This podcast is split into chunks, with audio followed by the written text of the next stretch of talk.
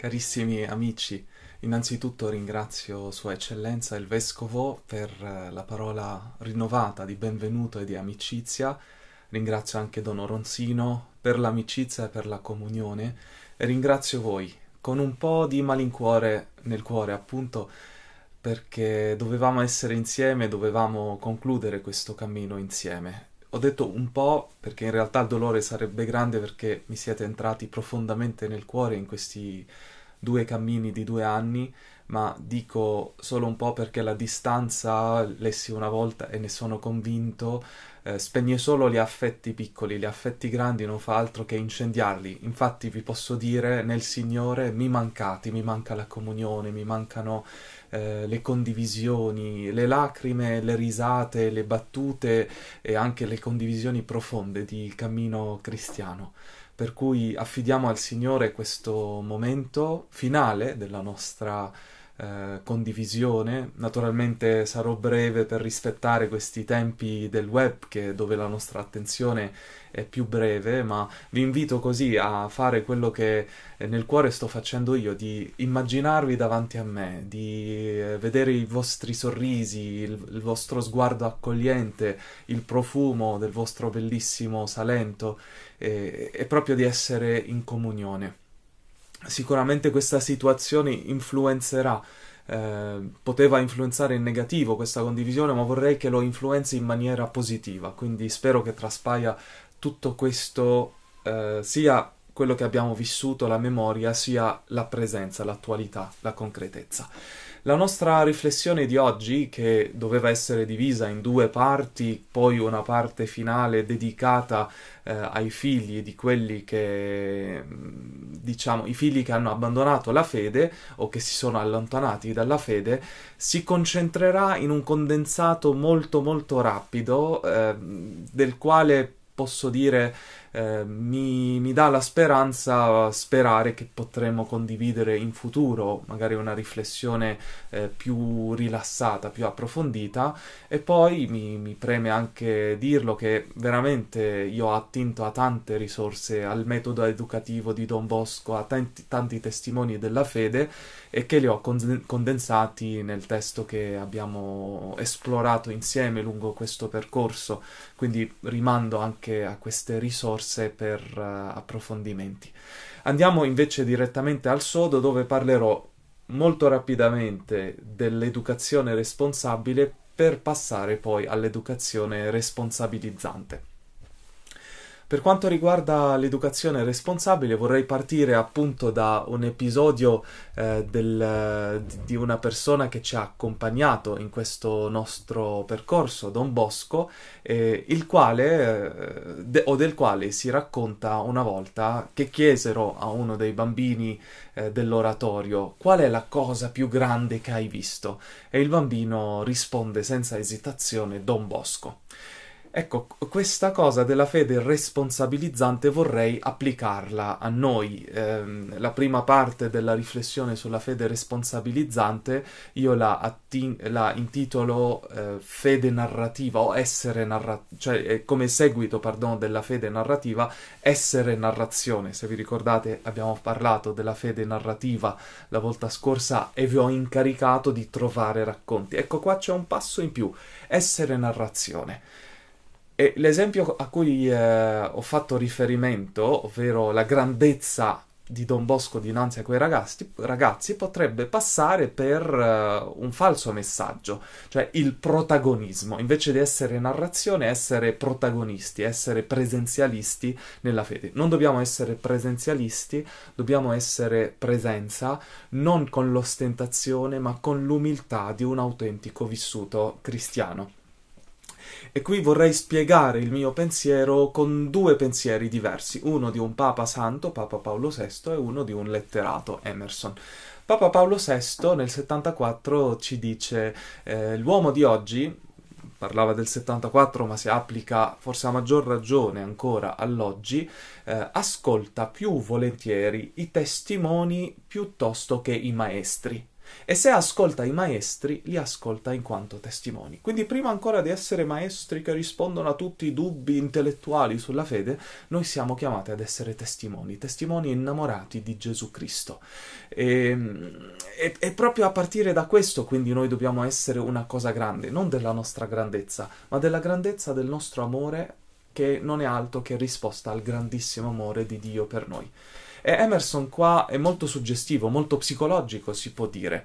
Eh, lui la mette così, quello che fai parla così forte, grida così forte, che non posso sentire quello che dici. È molto suggestiva. Cioè ci sta dicendo che mm, la tua vita è il tuo vero messaggio. Perché se il tuo messaggio contrasta con la tua vita, la tua vita silenzierà il tuo messaggio. Quindi siamo chiamati a essere coerenti, una coerenza non solo morale, una coerenza innamorata. E qui vi vorrei dire eh, una cosa molto bella che viene dalla tradizione orientale. Noi quando diciamo una persona santa, solitamente diciamo, lo diciamo riguardo a una persona buona. Nella tradizione orientale, la persona santa è la persona bella, Alt, non sto parlando a difesa della chirurgia plastica, se il Signore ti ha fatto così ti deve accettare per quello che sei, sto parlando della bellezza che va al di là dei canoni estetici, è la bellezza della santità.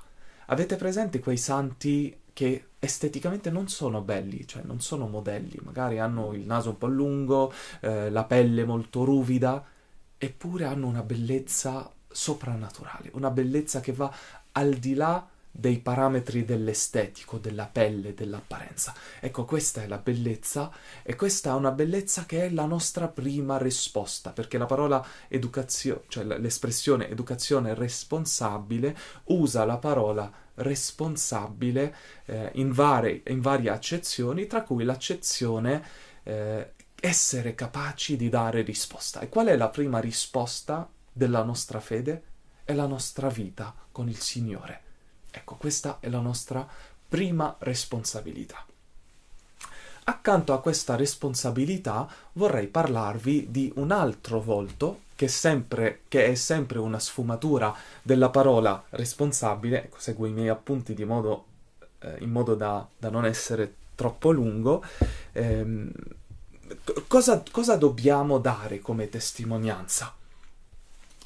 Come coppia, come famiglia, naturalmente stiamo parlando delle famiglie, ma la, la, situazione può applicarsi anche al sacerdote, può applicarsi a chi, chi è separato, perché non, chi è separato non è che non può più educare i, i figli alla fede, o anche a chi porta una croce eh, di, di, di, una vita di coppia difficile non per la propria eh, colpa. Eh, il primo esempio che vorrei dare naturalmente è della vita di coppia, dato che il, il nostro percorso parte dal discorso famiglia e verte sul, sulla parte dell'educazione dei nostri figli alla fede, vorrei partire da una famiglia che vorrebbe vivere in grazia di Dio. E perché dico questo? Perché tanti vogliono concentrarsi sui figli prima ancora di concentrarsi su di sé.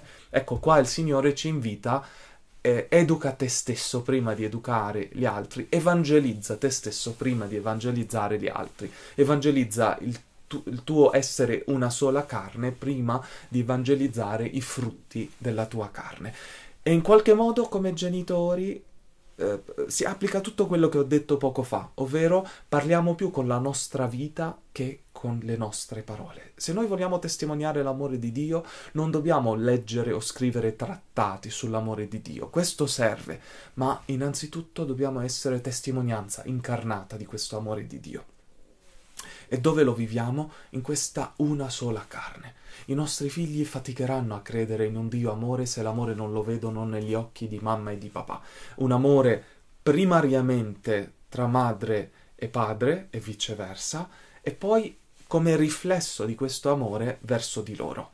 Ripeto, chi non è sposato, chi eh, il suo matrimonio per colpa propria o per colpa dell'altro, per colpa di tutti e due, adesso non andiamo ad analizzare la catis- ca- casistica, eh, vive una rottura, non è escluso perché ognuno ha la sua condizione di vita in cui può attestare l'amore di Dio. Ad esempio, per genitori separati, penso che già una grande testimonianza sia quella di non stare lì a sempre, eh, come dire, a sparlare dell'altro, a- ad andare giù pesante contro l'altro, ma a vivere un po' anche questa situazione nella, nella casistica purtroppo che non sempre scegliamo della nostra vita.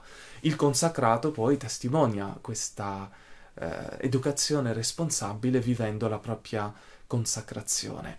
Eh, ho sentito e ho vissuto esperienze in cui proprio oggi lo stavo raccontando ai miei studenti nella lezione del mattino, cioè mi è capitato alcune volte di capitare alla messa o di andare alla messa ma per abitudine eh, e magari sono distratto nei miei pensieri. L'amore, la discrezione, la concentrazione con cui il sacerdote celebrava sull'altare mi trascinava, mi eh, mi responsabilizzava dinanzi alla mia fede. Quindi essere responsabili eh, vitalmente trasmette un senso di responsabilità, quindi ci apre all'ultima parte, eh, la, l'educazione responsabilizzante.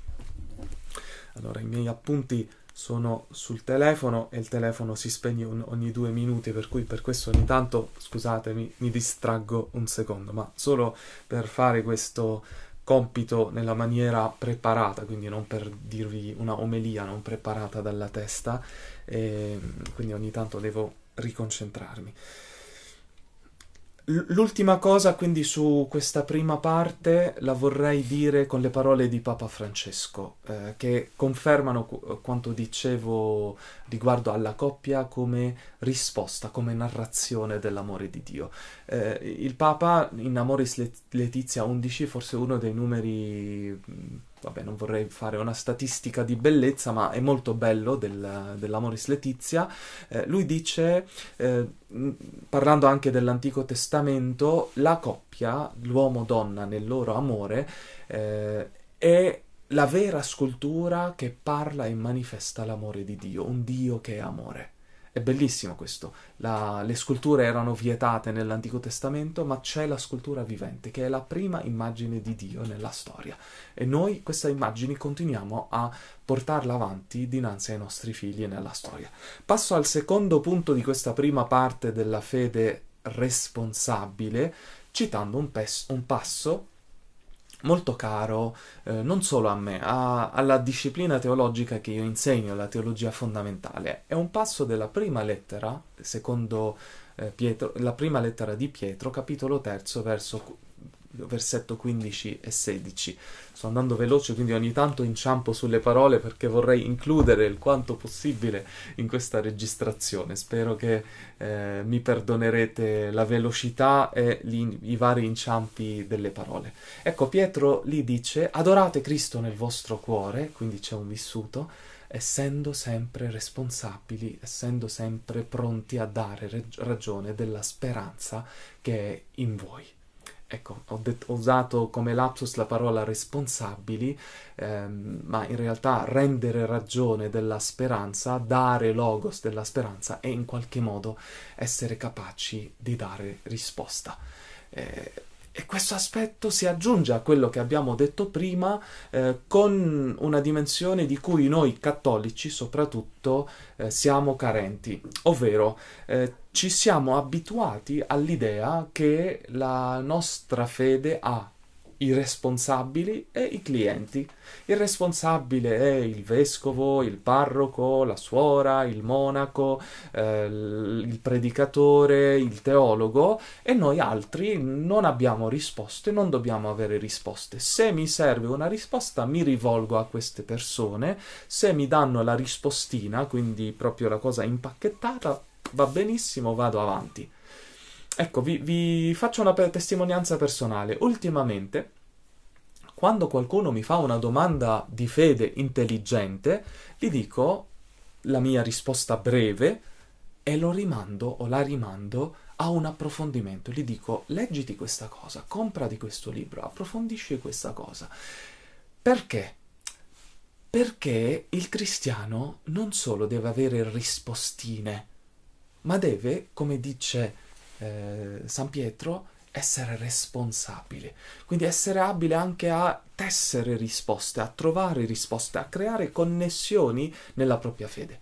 Che c'entra questo con educare i nostri figli alla fede? Ecco, vi do una, uno scenario, diciamo, astratto.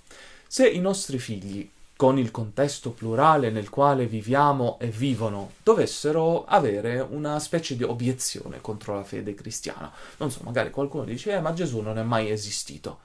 Ok, vengono da noi e ci dicono, sai, ma oggi il professore di matematica, perché può capitare anche, cioè, ho, ho, reminiscenze anche concrete, non sono supposizioni, che un docente che non c'entra nulla con eh, la religione vada lì e inculchi ne, nella mente dei nostri figli le, le sue idee, che poi essendo magari una figura carismatica, poi i docenti eh, in, in alcuni periodi della vita sono proprio eh, il paradigma della scienza, della saggezza, eh, vengono i nostri figli titubanti nella loro fede. Mi dicono Gesù è una figura mitologica.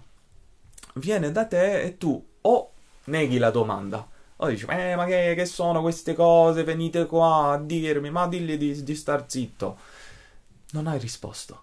Hai soltanto mm, parlato male di una domanda, non hai detto una risposta. Eh, oppure eh, arriva e dice, eh, ma io sono ignorante, la mia fede è la fede semplice. Dico bene, mio papà ha la fede semplice, ma anche il terrorista ha una fede semplice, anche l'animista ha una fede semplice, quindi non hai dato ragione della speranza che c'è in te. Per questo io dico, quando arrivano le domande, la prima cosa da fare è ascoltare, la seconda è rispettare e custodire le domande, la terza impegnarsi a dar ragione della speranza. Ecco, sono tre cose. E questo impegnarsi a dar ragione della speranza può avvenire in vario modo. Innanzitutto sapere anche a chi rivolgersi è già parte della risposta. Eh, vi dico, proprio ieri ricevo una risposta, una, pardon, una domanda da una persona che eh, gli capita un cosiddetto Vangelo apocrifo, senza adesso dirvi i nomi, fare pubblicità, però un Vangelo apocrifo di cui legge un articolo che non sta né in cielo né in terra e quindi si rivolge a me tramite uno dei canali che ho eh, e mi fa questa domanda, mi dice ma sai queste cose che ho letto io non ho cultura al riguardo eh, se mi puoi aiutare. Ecco io gli mando tre riferimenti, due che può consultare eh, direttamente e un terzo riferimento, un libro di 500 pagine, tra parentesi, in cui se vuole andare a fondo su questa questione può andare a fondo vorrei presentare questo esempio come pre- esempio paradigmatico. Magari i nostri figli si pongono domande che noi non ci siamo mai posti. Io non gli posso dire, eh, io non mi pongo queste domande, arrangiati. Se non ho una risposta, cerco di averla. Se non ho gli strumenti per averla, cerco di acquisire gli strumenti. Come acquisire gli strumenti? Rivolgendomi alla mia comunità. Quando dico comunità, non è necessariamente il parroco, può essere anche un catechista colto, una persona che ha approfondito, può essere veramente mm, chiunque il Signore abbia messo sulla mia strada lungo questi anni. Quindi si tratta anche nella responsabilità di aprire i miei occhi e aiutare i miei figli ad aprire i loro occhi. Eh, e così, mm, senza volerlo, con le domande che mi arrivano da me o dagli altri, mi faccio una cultura che diventa una fede responsabile, abile a rispondere. Io personalmente, e con questo esempio eh, chiudo, eh, da quando ho incontrato il Signore all'età di 15 anni, mi sono dato questa regola. Se ho una domanda, non ci dormo su senza trovare una risposta ragionevole. Ora, quando dico non ci dormo su, non significa che sto sveglio giorni, perché alcune domande richiedono anche approfondimenti lunghi, però non dormo nel senso che non ignoro, non trascuro le mie domande, le mie perplessità. Perché? Perché sono conoscenze importanti riguardo all'amato della mia vita, Gesù Cristo. Ecco, con, eh, con, questo chiudo e passo all'ultima parte. Come potete già intuire, si connettono la fede responsabile verso i nostri figli e la fede responsabilizzante. quando do ai miei figli gli strumenti per essere anche loro protagonisti della loro fede. E proprio qui vorrei creare il trade union, il, il punto di congiunzione. Nel rispondere alle domande che i miei figli mi pongono, a volte posso dirle: Ma tu come risponderesti? Come approfondiresti questo tema? Pensate, già renderli responsabili della loro fede è importante e quindi anche loro devono cercare risposte. Naturalmente quando sono bambini li accompagniamo, quando crescono cammineranno eh, da soli. Ma questa fede eh, responsabile la, la vorrei eh, presentare, diciamo, con due termini eh, che eh, ci, ci danno un po' da quadro di riflessione. Essere protagonisti o essere antagonisti. Questi due termini esprimono una mia convinzione. Se non educhiamo i nostri figli ad essere protagonisti della loro fede, rischiamo di educarli ad essere antagonisti della fede o, nella migliore delle ipotesi, indifferenti. Se non sono protagonisti, potrebbero andar contro e Gesù anche lo dice in un altro contesto, chi non raccoglie con me disperde. Ecco, chi nella propria vita la fede non la investe, in qualche modo viene investito da tutte le altre ipotesi che possono capitare nella sua esistenza. Quindi educare i nostri figli ad essere protagonisti della loro fede. Come avviene questo? Aiutandoli a, a, vivere quello che ha vissuto per secoli Israele, continua, dovrebbe continuare a vivere, ovvero dire al passaggio del Mar Rosso non c'era solo Mosè col popolo, c'ero io e c'eri tu, c'era tuo nonno, siamo noi, siamo noi il popolo di Dio. Quindi aiutarli ad avere una fierezza nella loro identità cristiana, aiutarli a riconoscere che questa fede non è solo una cosa che ricevono, è la loro identità. La mia identità la definisce il fatto che Dio mi ama fino a morire per me. Ecco, questo rendere protagonisti. Allora Gesù per me non è qualcuno, è il mio Salvatore, è il mio amato. Mi ha amato e ha dato se stesso per me, dice Paolo. Paolo che non ha vissuto con il Gesù storico sperimenta questa personalizzazione della fede, sperimenta il diventare protagonista della propria fede, della propria relazione con il Signore. Eh, quindi significa questa fede responsabilizzante passare a una fede di prima mano, non a una fede, fede ereditata, una fe- fede trasmessa e custodita tale quale come uno l'ha ricevuta. La moneta messa no, sottoterra, di cui sappiamo bene nella parabola che Gesù racconta, il giudizio non è proprio tra i migliori, anzi il peggiore. E, ehm, quindi passare a una fede di prima mano. Vorrei rimandarvi qua, segnalerò il testo comunque negli esercizi che dovrete fare, ma ve lo dico già qua, al Vangelo di Giovanni capitolo 4. In questo Vangelo, naturalmente avete già riconosciuto il passo, il passo della Samaritana, dell'incontro di Gesù con la Samaritana, c'è un momento bellissimo dove la Samaritana va eh, verso la sua popolazione e in qualche modo gli dice venite, incontrate questo uomo, mi ha detto tanto della mia vita, sarà il Messia e questi vengono, fanno questa esperienza con Gesù e il Vangelo prosegue verso la fine e dice quello che dicono queste persone alla Samaritana, non più per le tue parole, ma perché noi abbiamo visto e abbiamo creduto che questo è il figlio di Dio, che questo è il Messia. È bellissimo questo passaggio. Dalla fede del sentito dire alla fede sentita, alla fede vissuta, alla fede di un'esperienza diretta. Ecco, portare i nostri figli a un'esperienza diretta. Come vivere questa esperienza diretta? Grazie a Dio il campo di Dio è immenso. Io lo vorrei indicare con due linee, una linea verticale, una linea orizzontale. La prima linea, quella verticale, è la, pre- è la, la preghiera, la relazione personale con il Signore, fondata sulla preghiera. I nostri figli impareranno la preghiera prima di tutto guardandoci, ma anche ricevendo qualche istruzione sulla preghiera. Ecco, in Educare i figli alla fede c'è un passo lungo che avevo in mente di leggervi eh, se ci fossimo visti, non è un passo mio, è un passo che ho tradotto da, è tratto da un testo francese, di un autore francese, che è stato per me un maestro di preghiera, padre Henri Caffarel, E lui racconta di una sua esperienza in un'abbazia dove incontra l'abate e questo abate gli racconta del suo primo incontro con il Signore. E dice questo abate, era un fanciullo giovane e il nostro sacerdote ci parlava sempre di preghiera, dell'importanza di pregare, ma in qualche modo non avevo un'esperienza di che cosa sia la preghiera e lui non è che ce l'abbia eh, spiegato. Allora un giorno, alla fine dell'incontro, eh, prendo la scusa di voler ordinare la sala con lui, eh, sta continuando il racconto questo abate, e eh, durante questo incontro, eh, mentre stiamo mettendo a posto la sala, gli dico, padre, ma lei ci parla sempre di preghiera, eh, però cosa sia pregare, come si prega, non ce l'ha mai spiegato. Allora il sacerdote lo guarda con grande tenerezza e gli dice, vai in chiesa e parla con lui.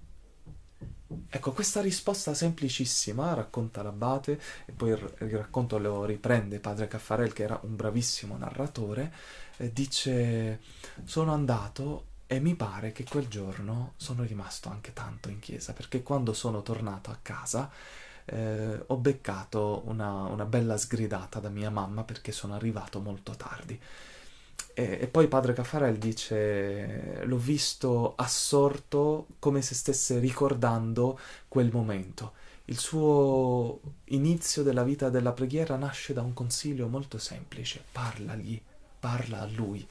Ma questo consiglio semplice, in fondo, è un consiglio profondissimo, perché ci dice che in fondo la preghiera, parole non sue ma di eh, John Henry Newman che applico al testo, è un cuore che parla al cuore. Ecco, un cuore che sta cuore a cuore con Dio. Se trasmettessimo ai nostri figli e alle nostre figlie, ai nostri educandi, questo senso dell'intimità con Dio, che è una preghiera che ci spalanca il cuore, quindi non è che devo fare un compito, devo aprire il cuore. Cosa c'è di più bello di aprire il cuore a Dio? Ecco, insegniamo ai nostri figli questa preghiera perché l'errore può essere a volte che trasmettiamo tante preghiere, ma non trasmettiamo la preghiera. Trasmettiamo parole sulla preghiera, ma non l'arte di pregare. Ecco, questo è il primo eh, orizzonte, orizzonte verticale, adesso l'orizzonte orizzontale, l'orizzonte della vita della comunità anticipo che ci sarebbero tante altre cose che si possono dire, ma vorrei solo lasciarvi eh, con queste due indicazioni fondamentali, queste due, eh, due coordinate assiali. Eh, l'orizzonte verticale sappiamo che una famiglia è una chiesa domestica, ma la chiesa domestica non basta a se stessa e penso, e qui mi inserisco in questo contesto in cui stiamo vivendo. Mm, ce lo siamo detti in una delle nostre serate di preghiera con i bimbi. Ci manca la chiesa, ci manca la comunità, anche magari quelle persone su cui brontolavamo perché cantavano fuori dal coro e, o quando si rispondeva rispondono 5 secondi prima degli altri. Tutte queste cose ci mancano. Perché la nostra chiesa domestica è una chiesa ma che non basta a se stessa, ha bisogno proprio di tutto il corpo di Cristo. Ecco, educare i nostri figli a questo amore della comunità, a questo amore eh, di una realtà ecclesiale di cui noi siamo, fa- siamo, parte, perché la fede non è solo una questione intellettuale, non è questione di formazione. E in questo mi rivolgo anche ai sacerdoti che ci ascoltano e ai responsabili dell'animazione liturgica, dei canti, delle letture, eh, delle, degli incontri formativi, di tutto. Eh, e mi rivolgo a voi dicendovi un'esperienza vissuta da me ormai sono circa otto anni fa, una mia studentessa di infermieristica si avvicina alla fede colta dalla grazia del Signore, ma il canale, diciamo, è stato anche le lezioni che abbiamo fatto. Non, non è una deduzione mia, è una cosa che mi ha detto lei, cioè mi ha detto da che ero lontana, queste lezioni mi hanno avvicinato alla fede e mi hanno suscitato il desiderio di avvicinarmi alla fede. Bene, bellissimo, dico io. E mi dice però c'è un problema. Il Gesù, la fede, la bellezza di cui tu parli, io mi sono avvicinata alla mia parrocchia, alla parrocchia dove vivo, che non sapevo neanche dove stesse, l'ho riscoperta, non sono presenti lì. Vado la domenica, alla messa, eh, messa annoiata, omelia annoiata, coro eh, stonato, ehm, quindi non c'è tutta questa bellezza. Ecco, questa persona, per non lasciarvi in sospeso con questo suspense, eh, ha ritrovato un'altra comunità, un altro cammino dopo, ma pensate, ed è questo ciò che vorrei dirvi, che occasione perduta che noi possiamo avere, o, o, o perdiamo anzi, eh, se non curiamo le nostre comunità se le nostre comunità non sono a immagine di Cristo. Per cui l'educazione responsabilizzante non si rivolge verso i nostri figli soltanto dicendoli siate protagonisti della fede, ma si rivolge verso le nostre comunità. Come comunità siate responsabili, non siate, per citare San Paolo VI, solo comunità evangelizzanti è stato interrotto il video a causa del, della lunghezza massima, il che mi dice che dovrei tagliare corto, eh, però recupero solo le ultime battute. Le nostre comunità non devono solo essere comunità evangelizzate, ripiegate su, sulle loro celebrazioni, su se stesse, ma comunità aperte, comunità veramente che irradiano la presenza di Cristo eh, nel mondo. Eh, avremmo dovuto parlare dei figli lontani, vi lascio questo capitolo a un nostro futuro incontro perché, come dicevo, abbiamo veramente superato il tempo e vorrei invece chiudere con un'espressione con cui ho voluto chiudere il testo e una preghiera. L'espressione non è mia perché altrimenti non mi citerei, ma è di Don Bosco. È un'espressione che ricapitola tutto quello che abbiamo vissuto, tutto quello che abbiamo detto, tutto quello che ci siamo detti, perché mi avete detto tante cose importanti per me, ehm, tutto questo parte dal Signore, si riconduce al Signore e in qualche modo ci deve ricordare che il primato di tutto quello che noi facciamo eh, è nell'opera del Signore. Noi entriamo nell'opera di Dio, il che non significa che non dobbiamo far nulla, ma non dobbiamo illuderci che il nostro fare fa tutto. Ecco l'espressione. Ricordatevi che l'educazione è cosa del cuore e che Dio solo ne è padrone e noi non potremo riuscire a cosa alcuna se Dio non ce ne insegna l'arte e non ce ne mette in mano le chiavi. Nell'augurarvi veramente di mettere il vostro cuore nel cuore di Dio, nel chiedervi di pregare per me, per Camilla, affinché mettiamo il nostro cuore nel cuore di Dio, nel, nel eh, ministero educativo, perché è un ministero, eh, vorrei chiudere con una preghiera. Una preghiera eh, con cui chiudo la mia riflessione non perché volevo così mettere una preghiera, ma perché sono convinto che eh, educare si trasmette anche in ginocchio, si trasmette pregando. Quindi chiudo con la preghiera e non aggiungo più parole mie. Cioè, la preghiera sono parole mie, ma non aggiungo più chiacchiera mia sulla preghiera. Padre da cui or- ogni paternità prende nome, ti lodiamo perché ci hai affidato questi tuoi figli, i nostri figli, i nostri educandi, create a immagine e somiglianza tua, del Figlio e dello Spirito Santo e chiamati alla vita eterna ce li hai affidati per essere per loro custodi, guide e compagni. Compensa le mancanze della nostra educazione e perdona i difetti della nostra testimonianza. Ti ringraziamo per la vita di chi è rimasto con noi nella tua casa. Ti benediciamo e ti affidiamo chi se n'è andato. È lontano dai nostri occhi, ma dove andare lontano dalla tua presenza? È sotto il tuo sguardo amante. Tu sei lì, nella notte di questi figli. O figlio, tu, luce che illumina ogni uomo che viene al mondo, illumina i loro cuori per conoscerti e riconoscerti. Cammina per le loro strade, incrocia i loro sguardi, risuscita in loro la domanda di senso e di amore, fa che riconoscano che solo tu hai parole di vita eterna. Attirali e fa che corrano dietro a te. Spirito Santo, Anima della nostra anima, bagna ciò che è arido, sana ciò che sanguina, rinnova la fede dei nostri figli, risplende sul loro volto con la tua luce, imprimi in loro l'immagine di Cristo e le sembianze del Padre, e fa che, mossi dalla tua ebbrezza, possiamo gioire insieme dell'unica figliolanza in Cristo. Porta a compimento l'opera che hai iniziato, in loro e in noi. Maria, Madre di Gesù, Madre della Chiesa, Madre nostra, e madre dei nostri figli, te li affidiamo con le parole di Gesù. Ecco i tuoi figli, sono tutti tuoi. Amen. Grazie per il vostro ascolto e per la comunione.